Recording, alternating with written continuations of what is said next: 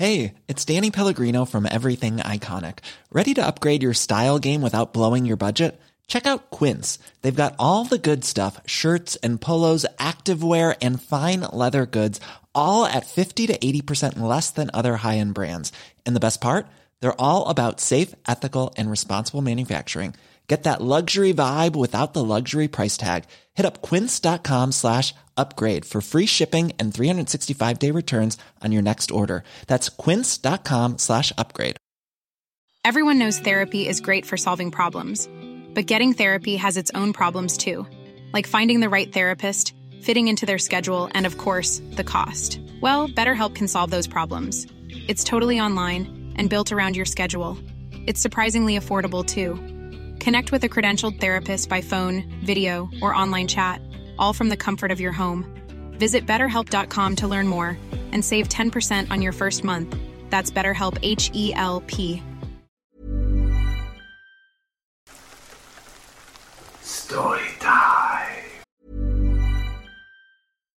If you're looking for plump lips that last, you need to know about Juvederm lip fillers. With Juvederm Volbella XC and Juvederm Ultra XC, your lip look, whether it's subtle or bold, can last up to one full year with optimal treatment and no additional maintenance. Find a licensed specialist and see if it's right for you at juvederm.com today. That's J U V E D E R M.com. Add fullness to lips in adults over 21 with Juvederm Volbella XC or Juvederm Ultra XC. Do not use if you have severe allergies or a history of severe allergic reactions, or if you're allergic to lidocaine or the proteins used in Juvederm. Tell your doctor if you have a history of scarring or taking medicines that decrease the body's immune response or that can prolong bleeding. Common side effects include injection site redness, swelling, pain, tenderness, firmness, lumps, bumps, bruising, discoloration, or itching. As with all fillers, there's a rare risk of unintentional injection into a blood vessel, which can cause vision abnormalities, blindness, stroke, temporary scabs, or scarring. For full important safety information, visit juvederm.com.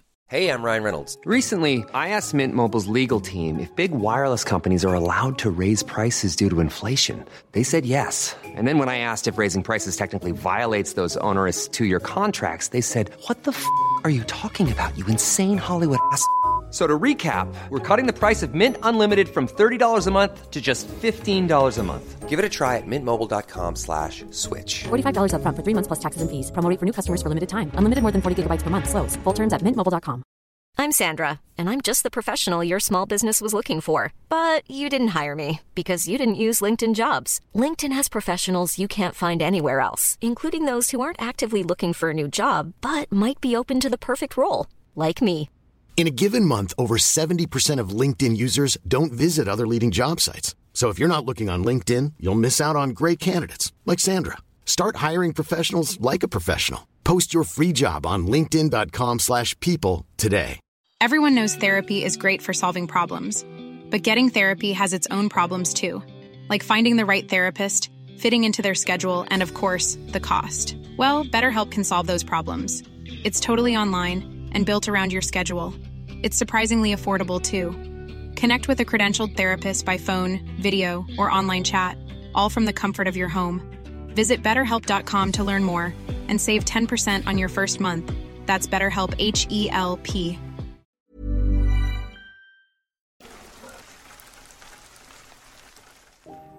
I was a part of Navy SEAL team for as long as I remember.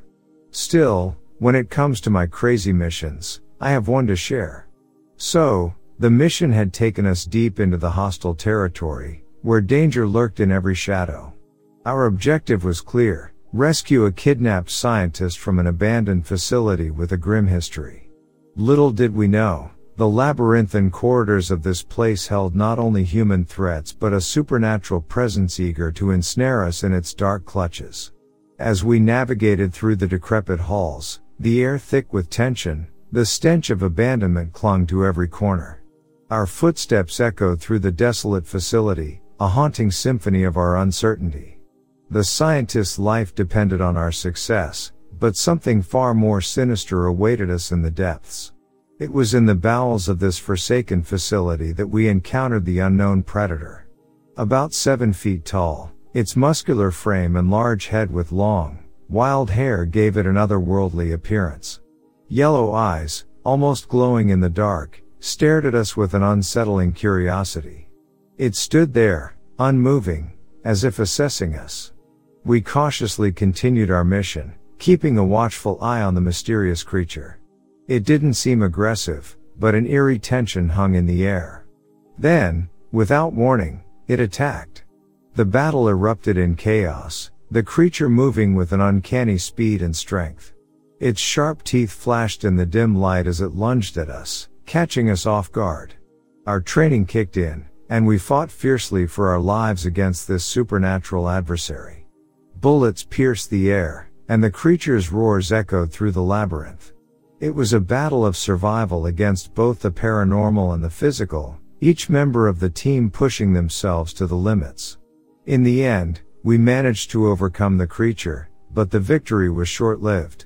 As we called for extraction, our relief turned to dread. Through the facility's shattered windows, we saw an approaching enemy army, their silhouettes dark against the moonlit horizon. There was no time to celebrate our triumph over the thing. A greater threat loomed. Swiftly, we made the decision to retreat, leaving the haunted facility behind. We slipped away into the night, shadows merging with shadows, and the encounter with the unknown predator became a secret etched into the memories of the silent warriors. We never spoke of it again, and the story of that night remained buried in the classified pages of our missions, a chilling chapter in the unsung stories of the Navy SEALs.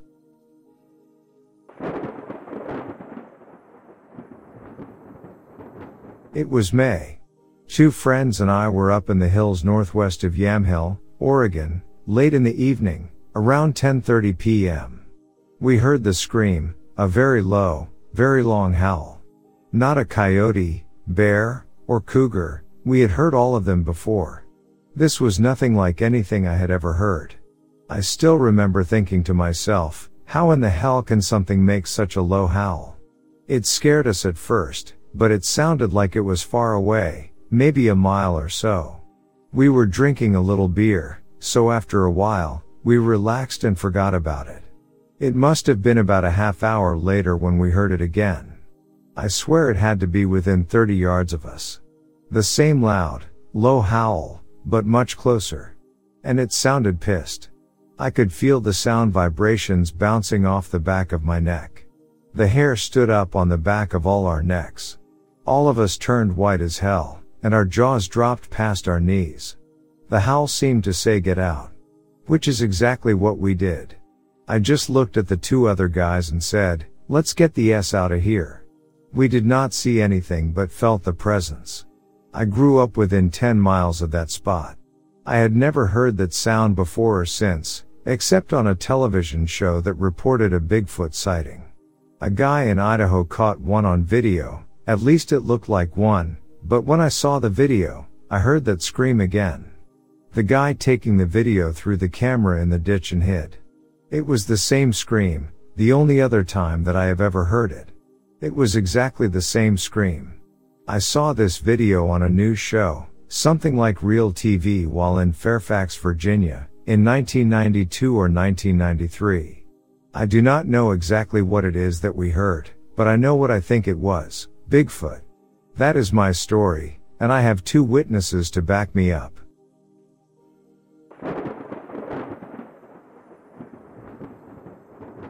My wife and I were driving back to our cabin we have in the North Woods, after visiting friends in town. It was a hot, muggy, summer night, but it was cooling down fast, which made it start to get foggy. The road went about a half mile, through a spruce bog, then up a hill, to where a farm field was, on the right. Hardwoods were on the left. I was in my mid fifties at the time and did not believe in things like what we were about to see. Out of the fog, from the farm field, going from right to left, came a creature. The creature was about 8 to 10 feet off the ground. The best way to describe what we saw would be to say, it looked like a person who had jumped off a trampoline and took off with their arms stretched out, in front of them with their legs bent. It was upright however and was covered all over with fur. It was not a coyote or wolf, but looked like a cross between a man and some kind of canine. It had pointy ears and a long snout.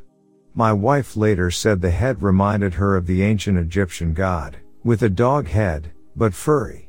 It landed flat on its feet, directly in front of my wife's van, no more than 20 feet away. The craziest thing is, it landed and jumped like a kangaroo, flying back off, into the fog. Its arms were still sticking straight out, in front of it. It did not act or look like any canine we know of. We had been going slowly, because of the fog. As soon as she saw that thing, she stopped the van. We just looked at each other, like, did we really just see that?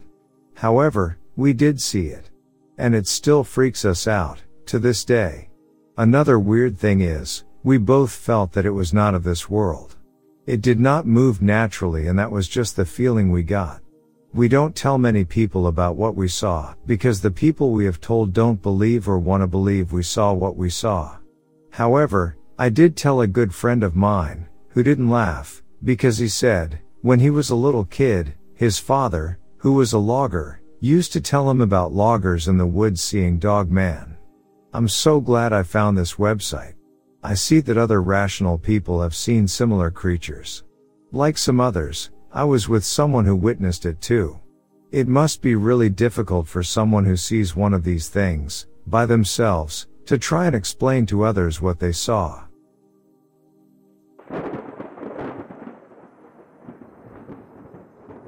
In 2022, a few friends and I ventured up Quartz Creek, just outside of Merlin, Oregon, to go four-wheeling in his Jeep. It was approximately 7.30 at night, and darkness was setting in. We found ourselves on a logging road high on a ridge, with an even higher ridge still above us. We stopped in an area overlooking the canyon and decided to whistle loudly over the canyon, which echoed many times before fading away. After several minutes of conversation, we were startled by a very loud whistle from the bottom of the canyon. Assuming it was someone down there messing with us, we whistled back. Again, the echo reverberated for a few seconds and then ceased. After a few minutes, the same loud whistle emanated from a different area of the canyon, more to one side than from the bottom. As darkness fell and the moon rose, the ridge line loomed above us. About 20 minutes after the initial loud whistle, a third one pierced the air, this time from the top of the ridge line. Intriguingly, I turned to look and thought I could discern the outline of a figure approximately 200 yards away. I stared at it for about a minute, then turned to tell my buddy to look up the hill. When I redirected my gaze, the outline figure had vanished. I cannot explain all of this, and many years have passed since that night. However, I can affirm that the experience was real and truly unnerving. I haven't revisited Quartz Creek since then, but I'm open to the idea of checking it out sometime.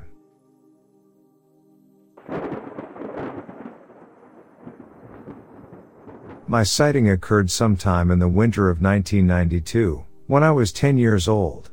I have always been an insomniac and would often be up in the middle of the night. This was the case on the night in question. I was in my bedroom looking out the window on the ground floor of my childhood home.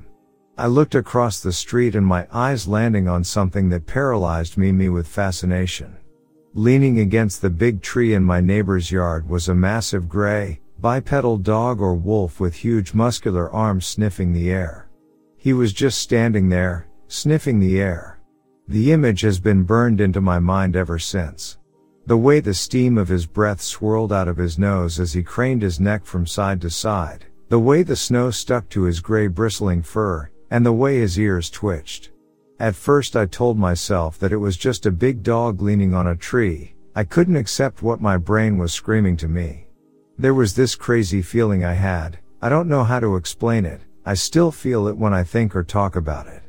It deeply disturbed me and I swear it knew I was watching it through the edge of my curtain. I don't know how I know that, I just do. It never looked directly at me, it had sort of glanced in the direction of my house, but I swear it knew I was watching. It didn't seem to mind. It seemed to be pleased with the, the strange mixture of sinking fear, confusion, denial and awe that I was experiencing. Again, I don't know how I know that, I just do. What happened next dispelled all my denial. It sort of swung itself off the tree and instead of dropping down to all fours as one would expect of a huge dog, it remained standing on its two legs, slightly hunched, and began to walk through the deep snow in the most unnatural way. I don't even know how to describe it other than unnatural. It was just so wrong. The way it walked, for some reason was the most terrifying aspect of this whole encounter to me. It just sort of lumbered off behind the houses across the street and out of sight. I didn't speak of this encounter for nearly 20 years after it happened. I had never heard anyone else speak of it locally in Ironwood, or anywhere else for that matter, and just chalked it up to another one of the absolutely insane things I have seen in my life that I never speak of and make me question my sanity. Then one night, while listening to Ground Zero with Clyde Lewis, he was talking about the Michigan dog man. My head almost exploded, I couldn't believe it. Other people had seen this thing? I finally broke my silence and told my wife about it. It was sort of an epiphany I had in that moment. I no longer kept my strange experiences to myself anymore. I told everyone who I felt would be even slightly receptive to the idea of the paranormal about them. In my mind, I imagined how long I kept these strange secrets to myself for fear of being seen as a lunatic and how even I thought I was probably insane, and wondered how many other people are out there walking around with similar experiences and similar self-doubt, just waiting for someone to come along and share the strange tale that allows them to give themselves permission to speak freely about the things they have kept locked inside as I had. It's shocking how many people, once you tell them a story like this, have a story of some high strangeness of their own. I am so happy that this site exists, and people like you are out there telling these strange stories and giving people the opening they need to re-examine the strangeness of their lives and the world in which they live them.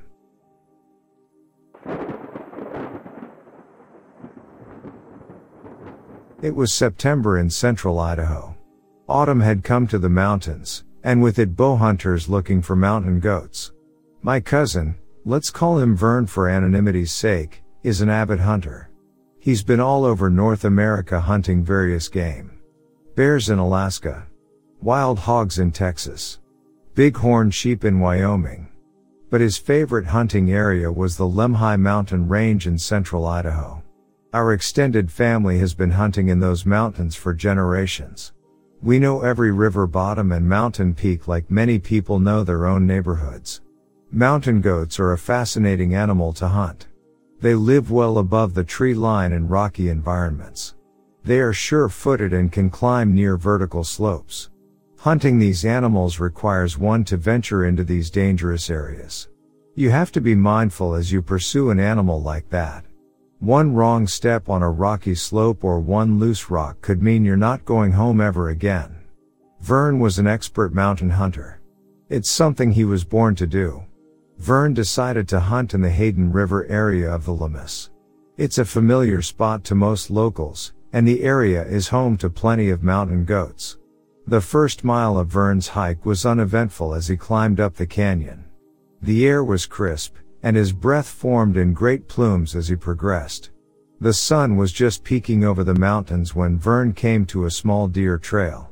He decided it might be a nice shortcut from his usual route and took it. A few hundred feet up the trail, he saw something odd pop out from behind a tree. It was a man. He was dressed in a light denim coat and jeans and was carrying a small backpack. My cousin stopped for a second to get his bearings, unsure of where this guy came from. The man waved at him with both arms. One of them was holding an older style hunting bow. Acknowledging him, Vern waved back. Although the man looked to be physically fine, it was clear he was emotionally distressed. He yelled out something my cousin couldn't quite hear and waved his arm, indicating my cousin should follow him. Vern didn't get any bad vibes from this man and could tell he was genuinely in need of some help. He began to make his way up the canyon, following this mystery man. Vern could never gain any ground on this guy. He was always just far enough away that he couldn't talk to him. Periodically, the man would stop, turn towards him to make sure Vern was still following. Every time he looked back, Vern could see the worry in his face. My cousin did his best to remain calm and keep a smile on his face. Unsure who or what he was being led to. It was peculiar, Vern thought as he hiked. He hadn't seen any other vehicles on his drive up to the trailhead. Perhaps he came in from over another ridge? What could he possibly be leading him to? He figured one of his hunting party had been hurt and needed help. Of course, he wouldn't have had to speculate if the man would just stop and talk to him for five minutes. Vern lost sight of the guy just past a turn in the trail. The trail opened up into an incredibly steep, rocky talus slope. He looked in every direction and could not locate the man when he heard a whistle.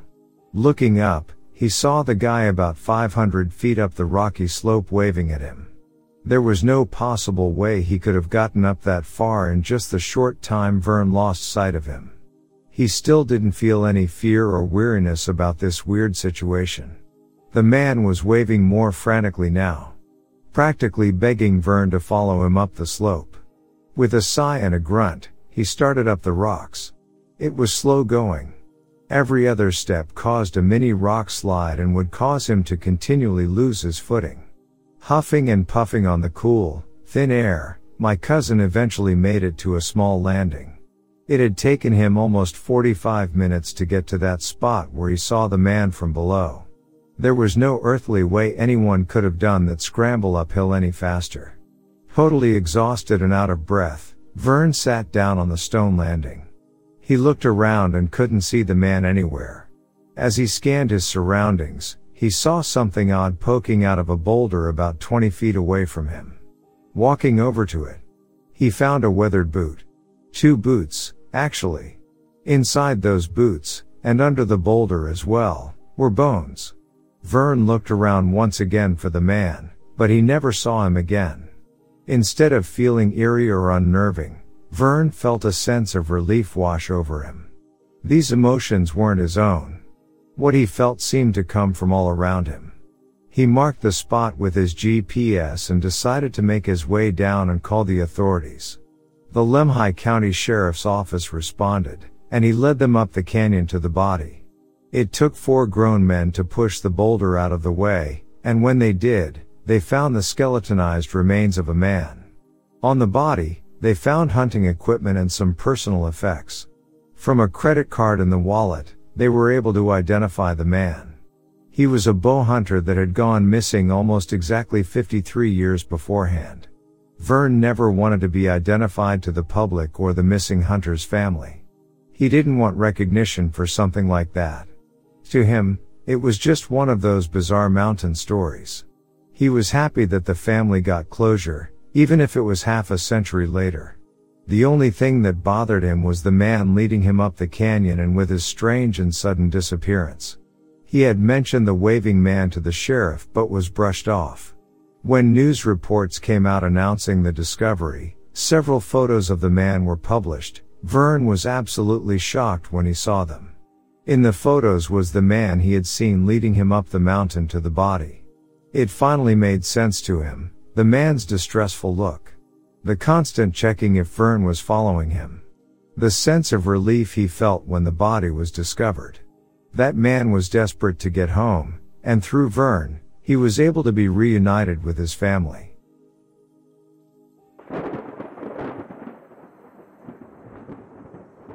My wife, Sarah, and I shared a peculiar hobby. We were avid enthusiasts of Bigfoot hunting. Our weekends were often spent in the dense woods, chasing the elusive creature that many believe to be a myth. On one particular outing with our fellow enthusiasts, the Tri-State Squatchers, little did we know that our quest would lead us to an encounter beyond our wildest imagination.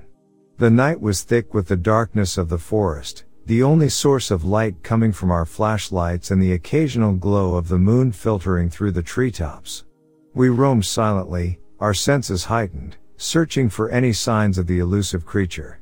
The air was crisp, and the rustling of leaves beneath our boots was the only sound that dared to disturb the stillness. As we ventured deeper into the woods, the anticipation hung heavy in the air. Suddenly, a glint of reflective light caught my eye. Sarah and I exchanged excited glances as we realized we might be onto something. We approached cautiously, our flashlights cutting through the shadows. The gleaming eyes in the darkness stared back at us, sending shivers down our spines. Eyeshine, a classic sign of wildlife, but this was different. It was almost otherworldly. Brimming with excitement, I decided to investigate further, cautiously moving towards the source. As I closed the distance, the woods around us seemed to hold its breath. Then, out of nowhere, a thunderous stomp echoed through the night. The ground quivered beneath us, and the air filled with tension. I motioned for the rest of the group to stay put as I scanned the area with my camera and spotlight. In the eerie glow of the spotlight, I saw nothing at first. The silence persisted until I played back the footage on my camera. There, on the screen, was an image that sent shockwaves through the group, the unmistakable form of a dog man, a creature from folklore, captured in the fleeting seconds of that large stomp. Chris Randolph, our group leader, and the rest of the tri-state squatchers gathered around the camera in disbelief. The dog man's hulking figure, half human, half canine, stared back at us from the screen, frozen in a moment that would forever alter our perception of the forest's secrets. The encounter with the dog man became the talk of the town, and our little group gained unexpected notoriety. As the news spread, so did the interest of curious individuals and skeptics alike. Chris Randolph and the Tri-State Squatchers found themselves thrust into the limelight, their passion for the unknown taking on a new level of significance. Our journey into the woods that night not only provided us with evidence of the dog man's existence but also ignited a flame of curiosity that burned brighter than ever. The mystery of the forest deepened, and our adventures with the tri-state squatchers continued, forever bound by the enigmatic encounter with the creature that lurked in the shadows.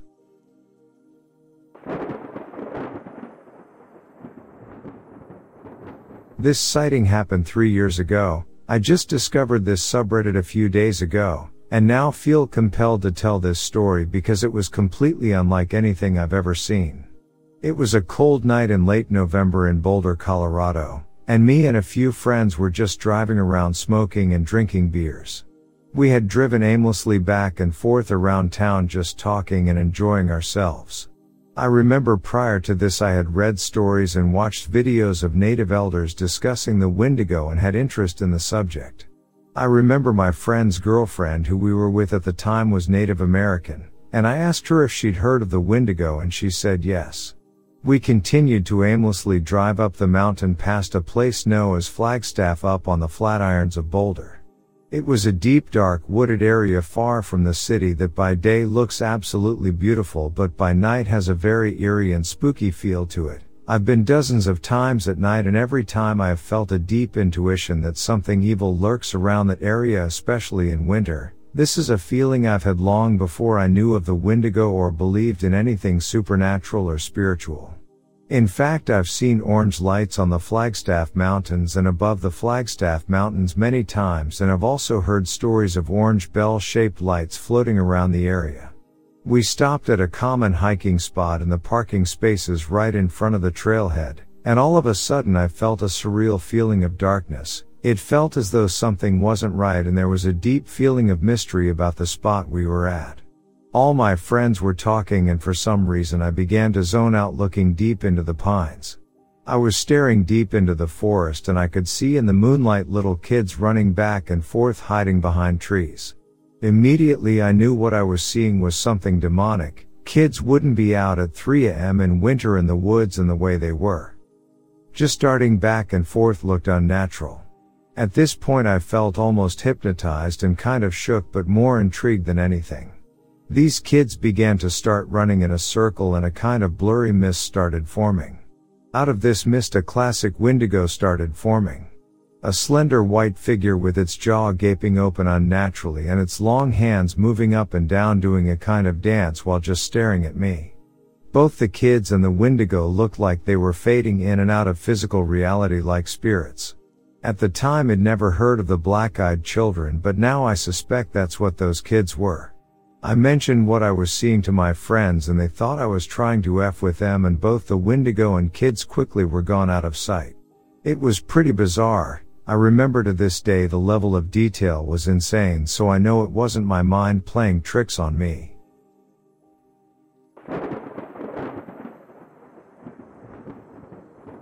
For context, I, female 17, have lived in my house my whole life with my two other siblings and parents. My family and I have lived in this partly rural part of the Fenton slash Hartland, Michigan area for a long while. We own 10 acres of land, which includes a pretty large track in our backyard to ride four wheelers and such. Every once in a great while, it seems, we hear strange and unnerving noises when we go outside. A few years ago, my family took a walk to look at our new neighbor's house, as they were gone for the weekend and said we were welcome to check things out. On our way down our quarter mile gravel driveway, all of us heard what I can only describe as drums and chanting. It really freaked my brother and I out, because it seemed to be a fair distance away, almost as if it had been coming from the woods in our backyard. There was a fair number of drumming sounds, and then we heard chanting. It must have been pretty far away, but the sound still carried, which made it even creepier. I've probably had this occur two to three times the whole time we've lived here, and every time it has been unsettling and felt really wrong. We would be very aware if our town had any native tribes or reservations around here, but my small, conservative hometown would not be the place to do so. I have searched high and low, but haven't been able to find anything on the internet in close areas with a similar experience. If anyone here has any information, Please feel free to share.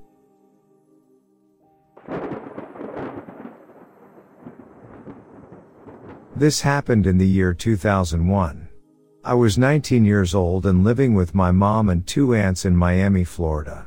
On this particular evening, I felt like staying home and reading a book, but my mom came up with the idea to go to the beach. I said no, but she insisted a lot, I even told her we didn't have clean towels to take and she said no problem. We'll just take a sheet. It's only for a short time. So my mom, two aunts, and I got in the car, and on the way to Miami Beach, we stopped at a gas station. While they were filling the tank, this uneasy feeling came over me and I felt like getting out of the car and walking home. But I thought there was no reason to feel like this. It was only a trip to the beach.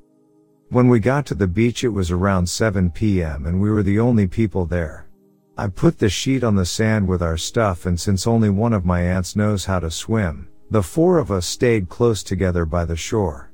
While we stood there with the water barely reaching our waists this man appeared out of nowhere, black hair, dark, kind of dark olive skin, and wearing black shorts.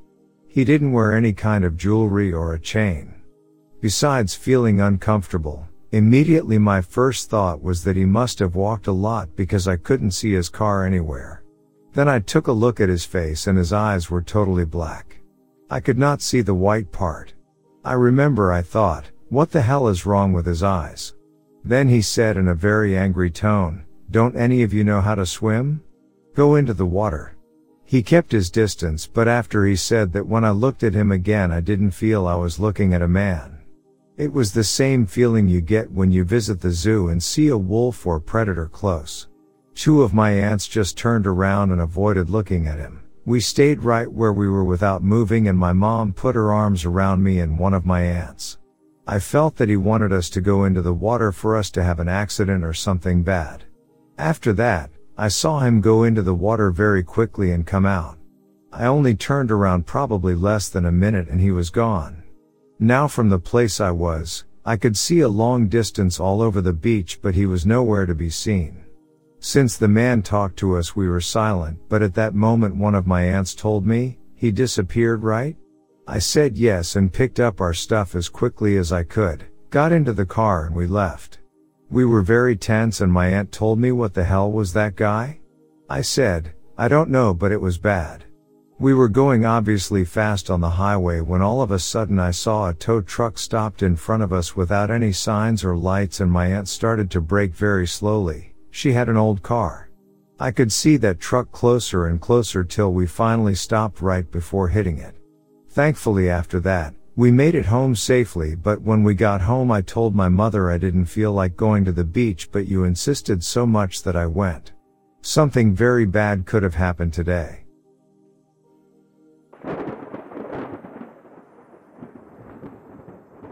I had an up close sighting with a Bigfoot in the Cascade Mountain Range near Lincoln City, Oregon on a short evening hike in the woods with my father.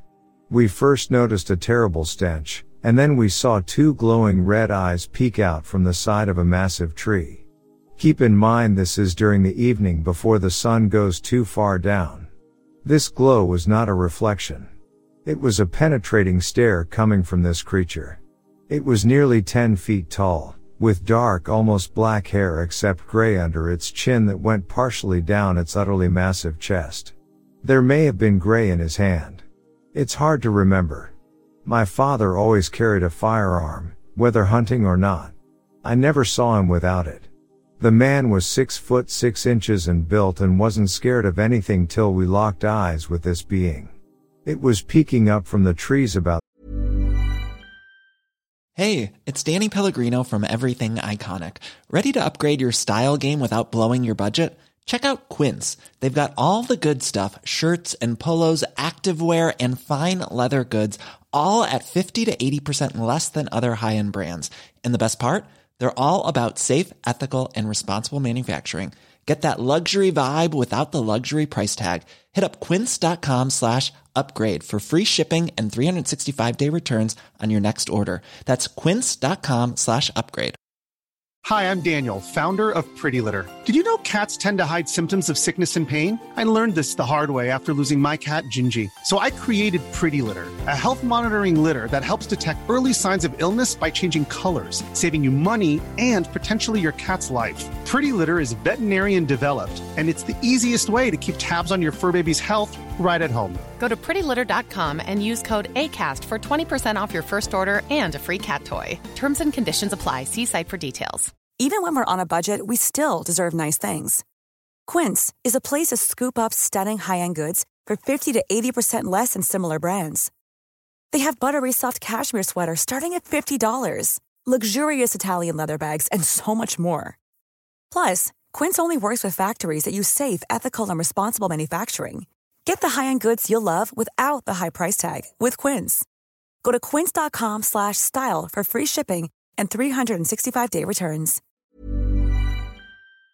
30 yards in front of us. That stopped us both dead in our tracks. We were dead silent as we heard huge footfalls and tree snaps on both sides of us but father laid down his caliber 357 right then and there. He apologized to the beings and said he meant them no disrespect. Then he asked permission to leave safe and unharmed. We started to slowly back out of the oddly silent forest. We were careful to go back the way we went in. It seemed my father knew more than he wanted to admit to. Shortly after we got out of the immediate area we saw three yellow orbs of light where the beings were seen. The stench immediately went away when all three quickly moved deeper into the woods without making a sound, zipping through the trees.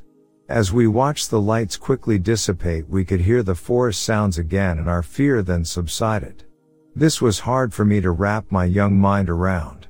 My father insisted we keep the story between us due to the stigma. We got back to the truck and hauled out of there. I lost touch with him soon after this. Hence, I never got to pick his brain for what knowledge he possessed about these beings.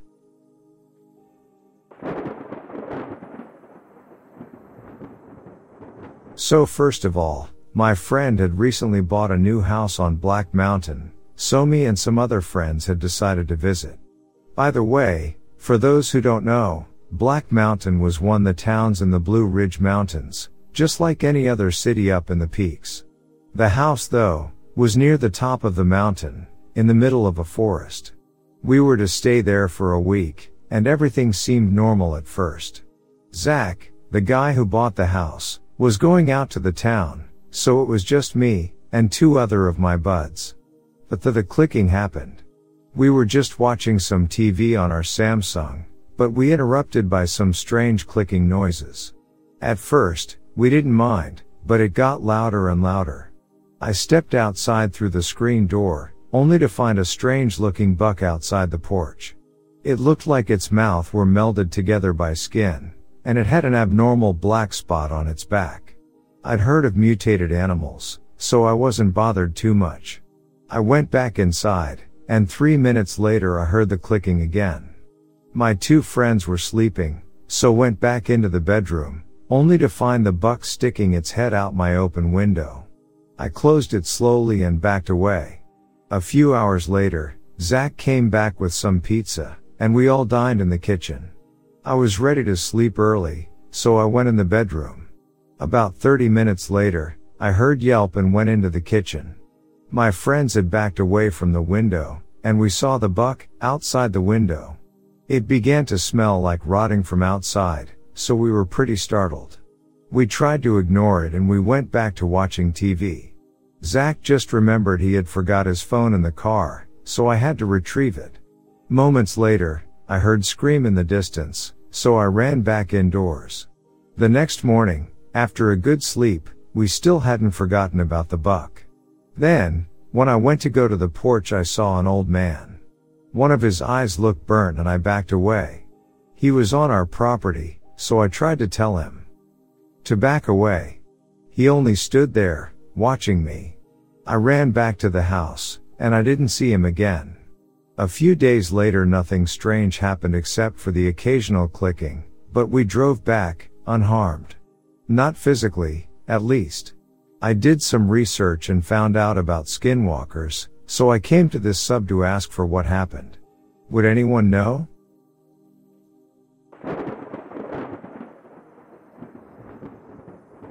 This past spring my hubby and I went to Acadia National Park in Maine. There are tons of cabins to rent surrounding the historic town. Anyway, we rented a small cabin and had our dog with us. We had been there two days with no issue. I had found a private, side road a few hundred feet from the cabin that led to some newer, nice houses. I even saw a woman putting her elementary age children in her Subaru. I felt perfectly fine on that quarter mile track. I also chose to walk my dog down that road because the cabin was along a highway and it backed up against thick woods. The first two days I walked my dog down that road, I didn't have any issue. The third day, however, I was walking in the morning and got a weird feeling. I felt like I needed to turn back so I did. My dog at that moment started to whine in a way I had never heard her whine before nor since. She looked into the woods while yipping so I decided to book it back to the cabin. There were two dirt footpaths that led to this road. I only took the one near the cabin and not the other one near the barn on the property we were staying at.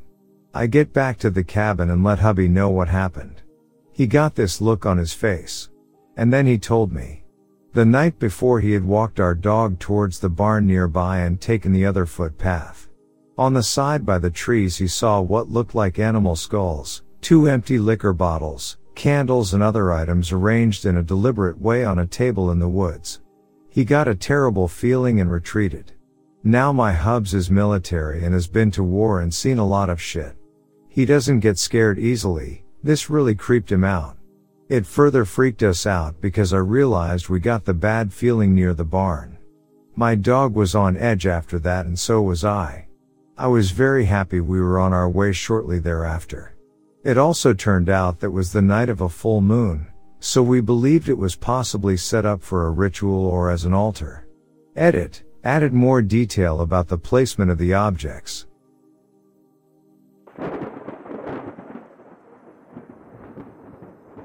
Two or three times a year we vacation in a cabin in the wilderness.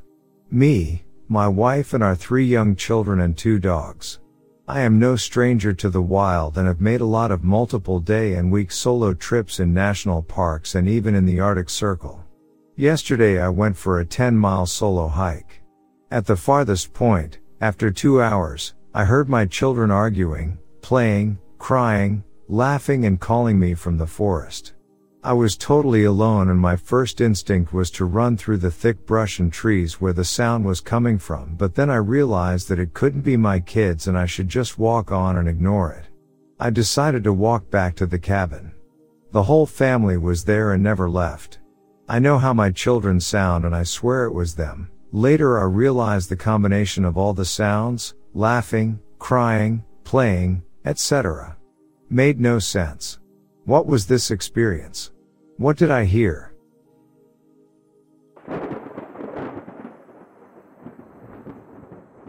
This happened about 20 years ago when I was a junior in high school in southern Louisiana. At this time a few friends and I would go out canoeing on the weekends. One of our friends lived right next to a local river, and we would park a car at a landing several miles downstream from his property and then drive back to his house and canoe back down to the landing.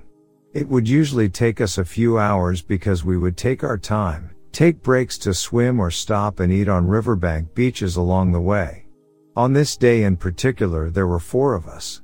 All males, 16 to 17 years old. Before we got on the river this day, our friend whose property was on the river, remarked about a weird place he and another friend had seen on the river on a prior trip. He described it as a cult compound that was set back from the river a few yards in the woods. He said he would be able to remember the little ramshackle dock that was built on the river in front of it if he saw it. In our teenage minds we thought it would be the perfect adventure for the day to try and find and explore this cult compound if we could. Only in the mind of a 16 year old boy would it seem like a great idea to go walk around uninvited at a creepy structure in the woods. So we set off and were in our usual high spirits. It was a beautiful day and we were having a good time. After a while, our friend sees a dirt road that led away from the riverbank into the woods. He said he thinks this road would lead to the weird place. So we bank the canoes and start down this dirt road. Not too long on the road though and we began to get attacked by a swarm of horseflies. To this day it was the most horseflies I have ever encountered. We decided to cancel our little trip down this road and ran as fast back to the canoes as possible. Surprisingly, the horseflies didn't follow us back to the canoes and we continued down the river on our merry way. Now I wonder what would have happened if we continued walking down that road, but also regretted not taking it as a hint to stop our search for the cult compound. A little after that though that our friend sees the handmade dock that he mentioned earlier.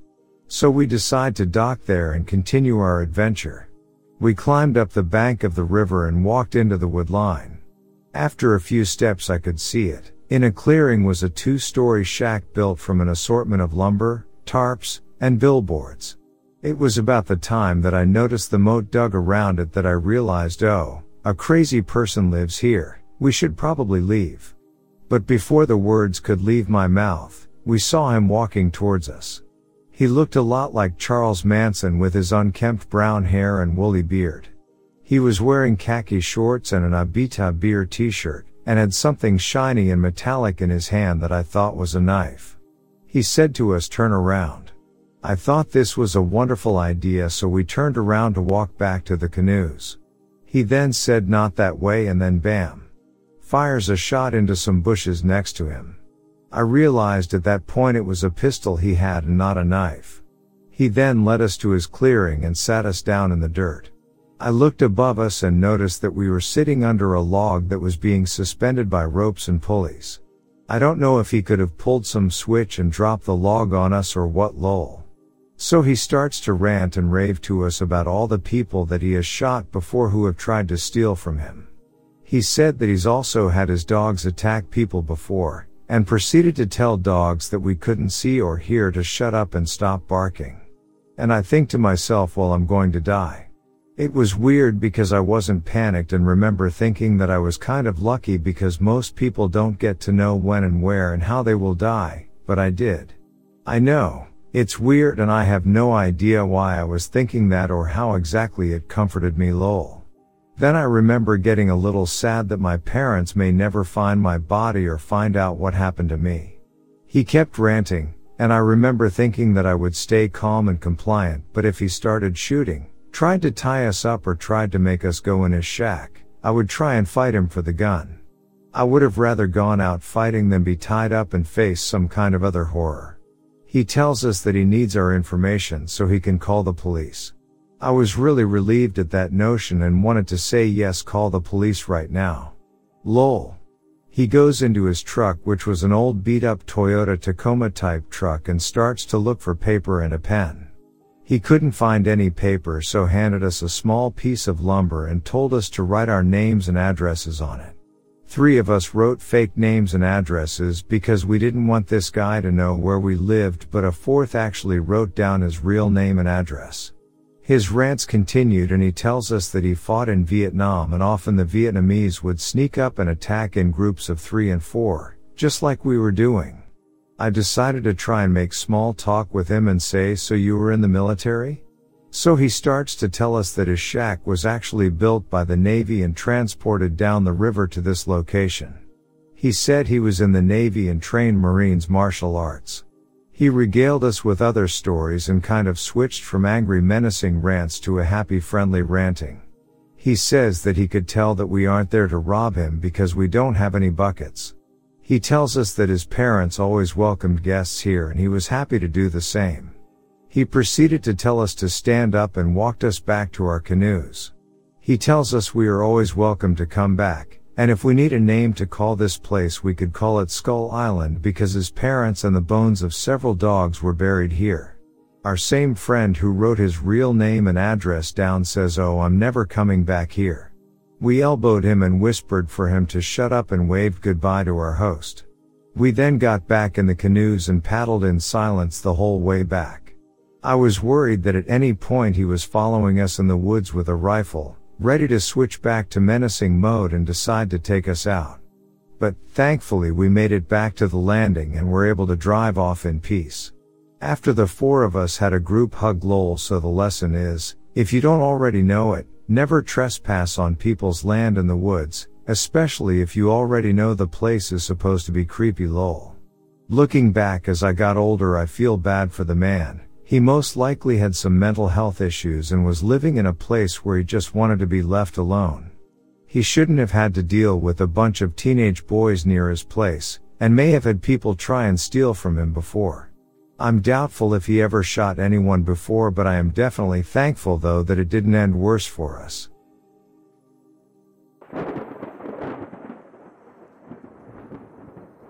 I wrote you last winter about a strange light I saw move from about a half mile away to right in front of me in like two seconds flat in Cullman, Alabama. Well, I watch the sky often late at night and see lots of strange things, but this is different. My brother, his wife, and eight year old daughter were in Cullman two weeks later at night. They were looking for houses to rent in the area and by the time they got on the road to go back to Birmingham it was about 10 p.m. My brother, his wife and daughter swear by this story I'm about to tell you. My brother is in the army, and his wife is a former veteran. I got two frantic phone calls and a text each from them to call them ASAP. My brother said he looked over into the woods they were passing and saw green laser beam lights going in all directions, so they pulled over and turned their lights off. Within two minutes they saw four human looking figures come out of the woods. They couldn't make out their features, but it scared my niece. All of a sudden they saw headlights from another car and as they watched the figures disappeared on the right and appeared on their left close to the car. My brother picked up his gun but got the hell out of there. They said it took two hours to calm my niece down. They believed it was kids until they saw them vanish and then reappear on the other side of the road. I always see things in the sky here, but my brother never believed me until he and his family saw this. His wife is in denial about what she saw, but I talked to her that night and she was scared. My niece was very animated about what she saw. She wouldn't go down the road it happened on with me in the daytime. I had to tell you what happened, it was too weird. Are there any other sightings you know of in this area? Thanks for everything.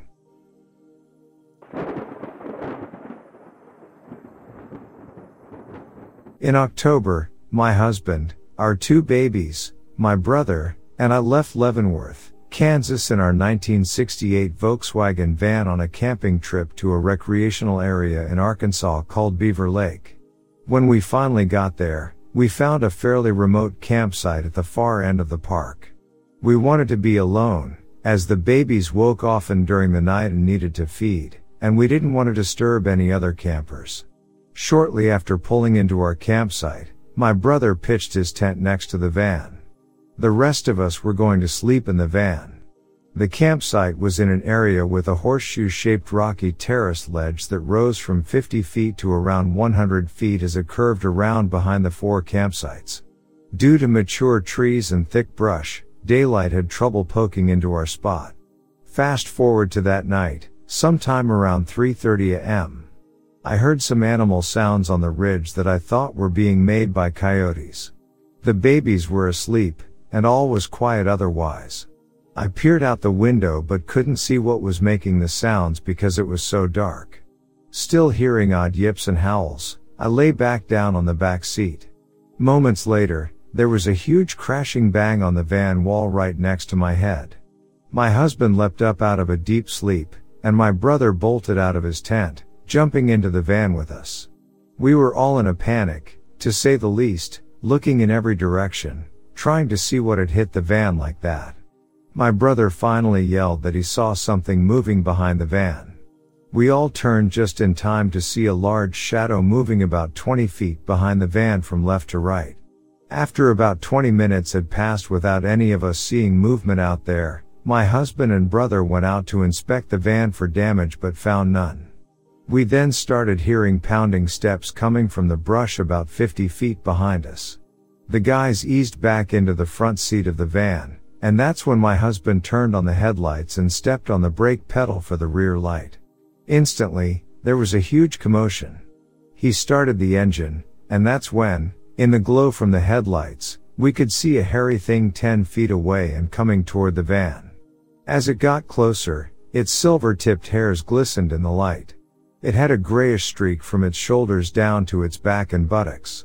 The creature was walking on two legs and was around 7 to 8 feet tall, with a barrel chest and skinny legs. It never gave us a good view of its eyes, so I can't tell you what they look like. I could see that the face was not ape-like at all, it was very dog-like. Its ears had tufts of fur on top of them, and it was very human-like in its movements and general body structure.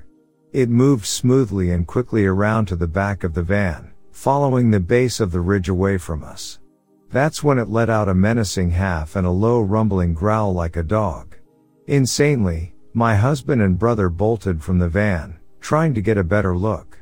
That's when a shower of gravel came at us.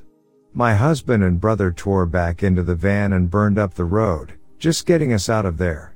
I kept looking in the back window, and they looked in the rearview mirrors, but none of us ever saw it again.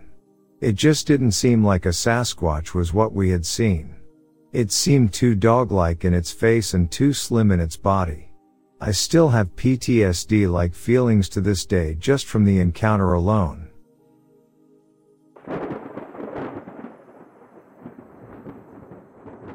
I was walking out on the Jedediah Smith Redwood State Park in the Stout Memorial Grove. It is approximately one mile in circumference. I was going to go to the left and circle around, but there were two young guys that started to walk off trail to a big tree. So, I went to the right. 50 feet down the trail, I heard a loud roar mixed with two screams, then dead silence. I thought it was the two guys messing around, but I didn't hear any laughter after it. The hair on my arm stood up, wondering what it was. I turned around immediately to leave because it was getting late, around 840 or so, and the sun was starting to set. About 20 feet back down the trail, I noticed a black figure standing about 120 feet from where the two young guys were standing earlier. At first, I thought it was a bear standing up because it was roughly about 7 feet tall and backlit by the sun. The face was partially obscured by a branch, and it was too far away to smell. I took two quick pictures of it and left. I didn't realize what I had photographed until later on when I looked at them myself.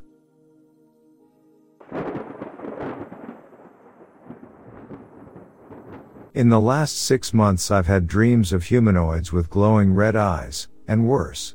In one dream I was walking with my childhood dog and my now deceased grandfather, when we heard a strange growl and looked over to see what appeared to be a mangy, rabid mountain lion.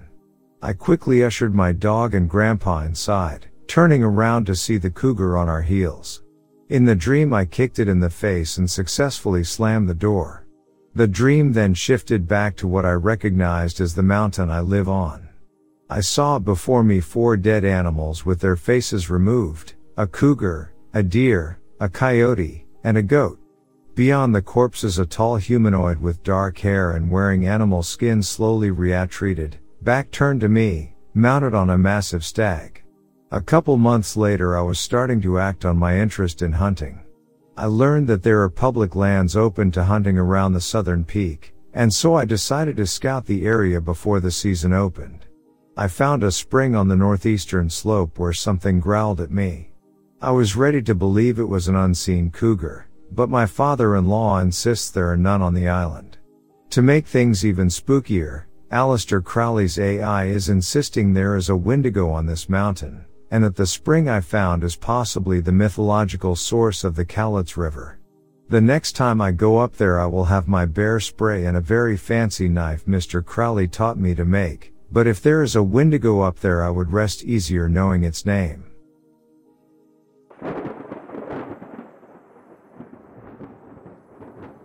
So about five years ago, I had multiple dreams of a Wendigo over the span of a few weeks. That all started after seeing some weird looking animal in the distant. Well in the first dream, my father a friend and I were driving on a paved road in the woods and I see a deer following us in the tree line. While we were driving at 55 miles per hour. I pointed it out nobody believed me they said I was seeing things. I wake up the next morning very uneasy with the dream. A week or so go by I have the same dream, but this time we end up at a house in the woods. W thought we lost it going down the heavily wooded windy road. We all get out of the truck. I get this feeling we are being watched I turn around and there is that deer that was following us, but something wasn't right. Its eyes were missing, and its hide was all matted. I wake up at this point a few hours after going to sleep barely able to breathe and sweating. Another week or so go by. Now the dream starts off with the deer standing on its hind leg right in front of me at least 8 feet tall. With antlers that look like they were made of tree branches. It was missing patches of flesh all over. It screamed a unnatural cry like it was someone being ripped apart. Then it started to hit me with its hoofs. The first thing I said was, Oh God. Then I heard a voice from nowhere that said, fight back or die. I tried the best I could getting hit like 10 times for every one I landed. After hours of fighting into the dark. That's when I felt this warm light shining from within. I kept going never giving you even though I could tell it wanted to win.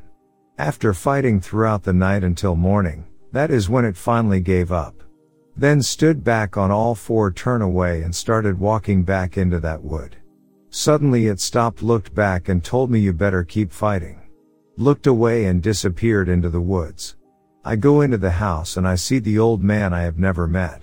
He tells me that I put up a good fight out there but I look horrible and should go wash up.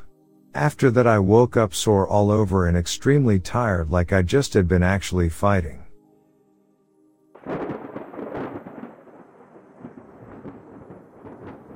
I'm no stranger to odd dreams. There was one over the years, though, that was prominent and frightened me more than any other I had dreamt of, mostly because there were occasions when I wasn't sure if I was dreaming, as is normal with sleep paralysis, so maybe it was just that. It was tall, and I interpreted it as being vaguely human-like. At times, it would appear with a headdress of sorts that, as a child, I thought to be adorned with branches of a tree. Oddly enough, its mouth was seemingly sewed shut. It often had with it a companion of sorts, a being I could only recognize as an outline of shadows. The first dream was simple, it was just there with me in this black void of sorts. The second dream occurred during a bout of sleep paralysis in which it hovered over me in my bed before clutching one of my arms. I swear I felt an immense amount of pain, but I shot up in my bed awake before I could be sure. At about 8, I lied down on the couch, playing on my DS, only to glance up and see the shadow figure looming over me as if crouched down by the couch. I turned over and clenched my eyes shut in fear. I don't remember ever falling asleep. Once, as a middle schooler, I fell asleep during class and dreamt that it was there standing in the hallway while it rained inside the school building, just watching me. The last dream I had of it was when I was about 15, maybe 16. I caught a glimpse of it through my window and made a dash for my brother's room to warn him, but by the time I reached the hallway, it was there with its head peeked around the corner. I went to scream, only to find I had no voice. I turned to escape back into my room, and it jumped onto me from behind, arms wrapped around my torso almost like a hug, as it pressed its face into the side of mine. I feel like it spoke in this moment, but it's too hazy for me to be positive, and I'm not sure of what it might have said. I woke up and, thus far, at least in recollection, have never had another dream of this creature nor the shadow one. I only found out in the last two years about the creature this subreddit is about. I stumbled across a drawn photo of one in a book and had to do a double take because it looked so similar to what I had seen in my dreams.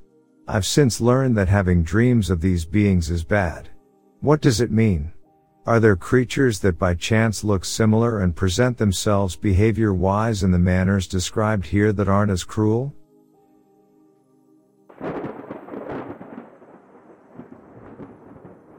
We live in the UK, in a house roughly 100 years of age. We are detached, in a large plot so no near neighbors. My aunt visited from Canada and stayed a night or two with us. This was about 20 years ago. One morning she said that she woke around 1 or 2 am to the smell of jam tarts baking. It was so strong that she got up and went downstairs to see what was going on. Well, oven was cold and the smell evaporated once she reached the kitchen. We thought it odd, but soon forgot it. A few months later I held a charity coffee morning and a woman who had owned the house some years earlier, and still lived locally, came along. I asked if she'd like to look around as there'd been some alterations since her time there. I commented how much I liked the unusually large landing and she told me that during the war, 1939-45, the house was divided into two flats to house airmen from the very many bases in the area. The huge upstairs landing had been adapted into a kitchen, presumably complete with oven where jam tarts were baked. In the war, despite rationing, I'm told that jam was generally easily obtainable. This information made the hairs on the back of my neck stand up. So weird. By the way, the aunt is known for being sensitive to the paranormal.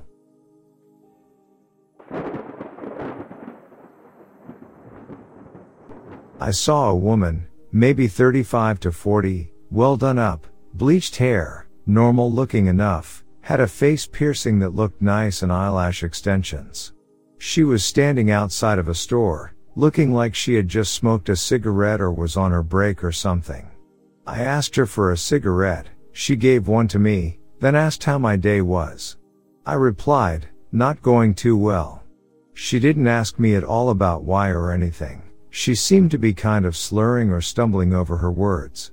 She just started complimenting me and asking if I had a lighter. I didn't. I then also noticed her teeth were kind of messed up.